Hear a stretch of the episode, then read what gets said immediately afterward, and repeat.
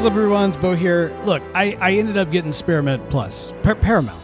Paramount Plus. Yeah, I, I ended up getting it because, look, this Halo episode that I finally finished uh, is incredible.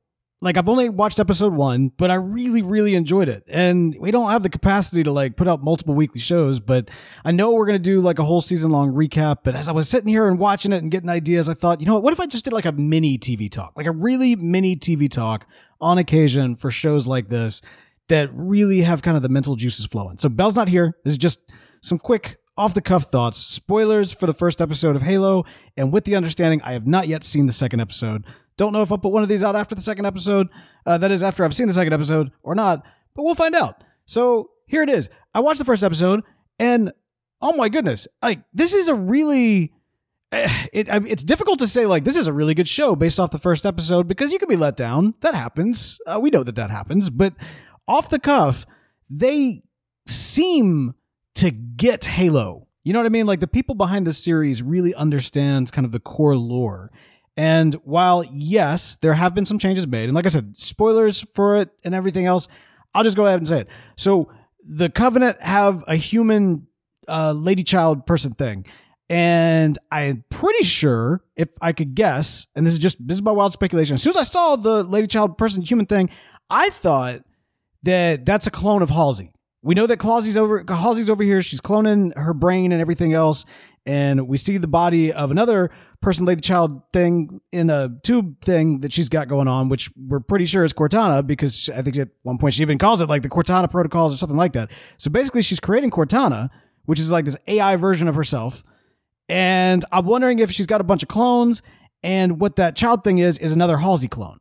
Now, I mentioned it on a previous episode of uh, TV Talk, but Halsey is one of my favorite characters in all of sci-fi. Like, just a fantastic character. Like the way in which she is, you know, a character who morally gray is the brightest that she can get, and she has this insane like desire to control everything but arguably for the better good. I don't know. She's she's this insane person, insane character, and I, I really love her. And I love the fact that she's tied to so many characters. I remember specifically when I read, I'm sure on a Wikipedia page many years ago, that Keyes uh, was actually her her daughter.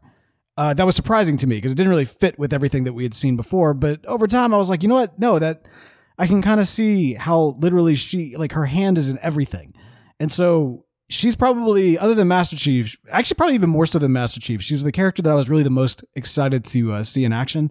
And if I'm right, it seems like we got Halsey clones all over the place. Now I could be wrong. It's very possible that I could be wrong, but for the most part, so far, it seems pretty on point. Everybody's been telling me this veers off after you know uh, in the first episode. Maybe it's in the second episode. Maybe that's the thing. I have not seen it the second episode yet, but so far for the first episode, I'm loving it. I'm feeling like we we're, we got something on our hands. I think we got a hit on our on our hands, and I'm I'm excited for it. Love the sound effects. Love the fact that you know the sounds of the guns, the sounds of like the doo, like the powering and the shields and everything. It it feels right. Even when Chief took his helmet off, it wasn't as jarring as I thought it was going to be. Uh, I, I think there's something to be said, and maybe Bell and I will talk about this eventually when we cover this as uh, series as a whole. But I do think there's something to be said for the way in which a generation or a fan base or what have you, an audience in general, connects with a character who you've never seen their face.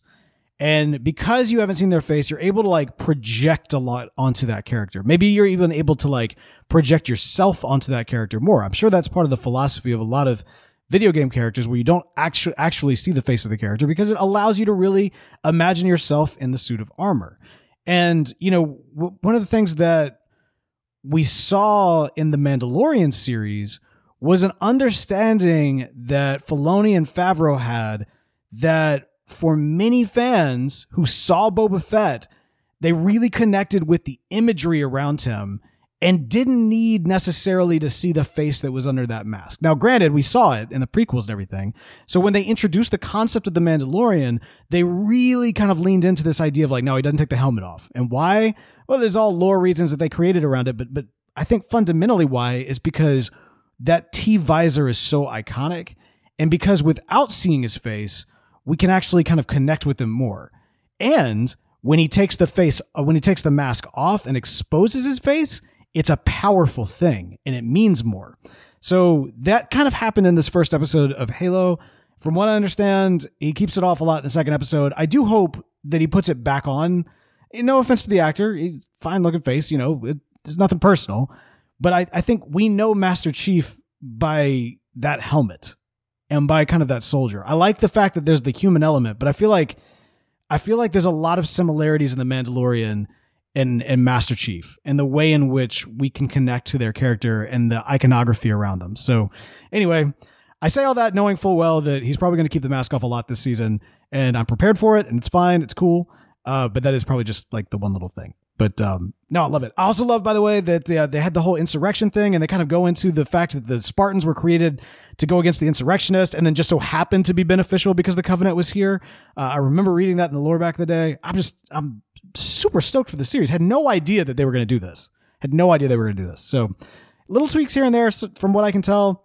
Episode two is going to be interesting. About to actually start it here in the next uh, little bit, and uh, yeah, hopefully I'll, I'll have a little mini episode to put out that way. But anyway, that's my thoughts on the first episode of Halo. What do y'all think? Let us know. Head over to Twitter, uh, twitter.com slash TV Talk FM. That's twitter.com slash TV Talk FM. Use the hashtag Halo TV Talk and uh, let us know your thoughts on this series. Really excited for it.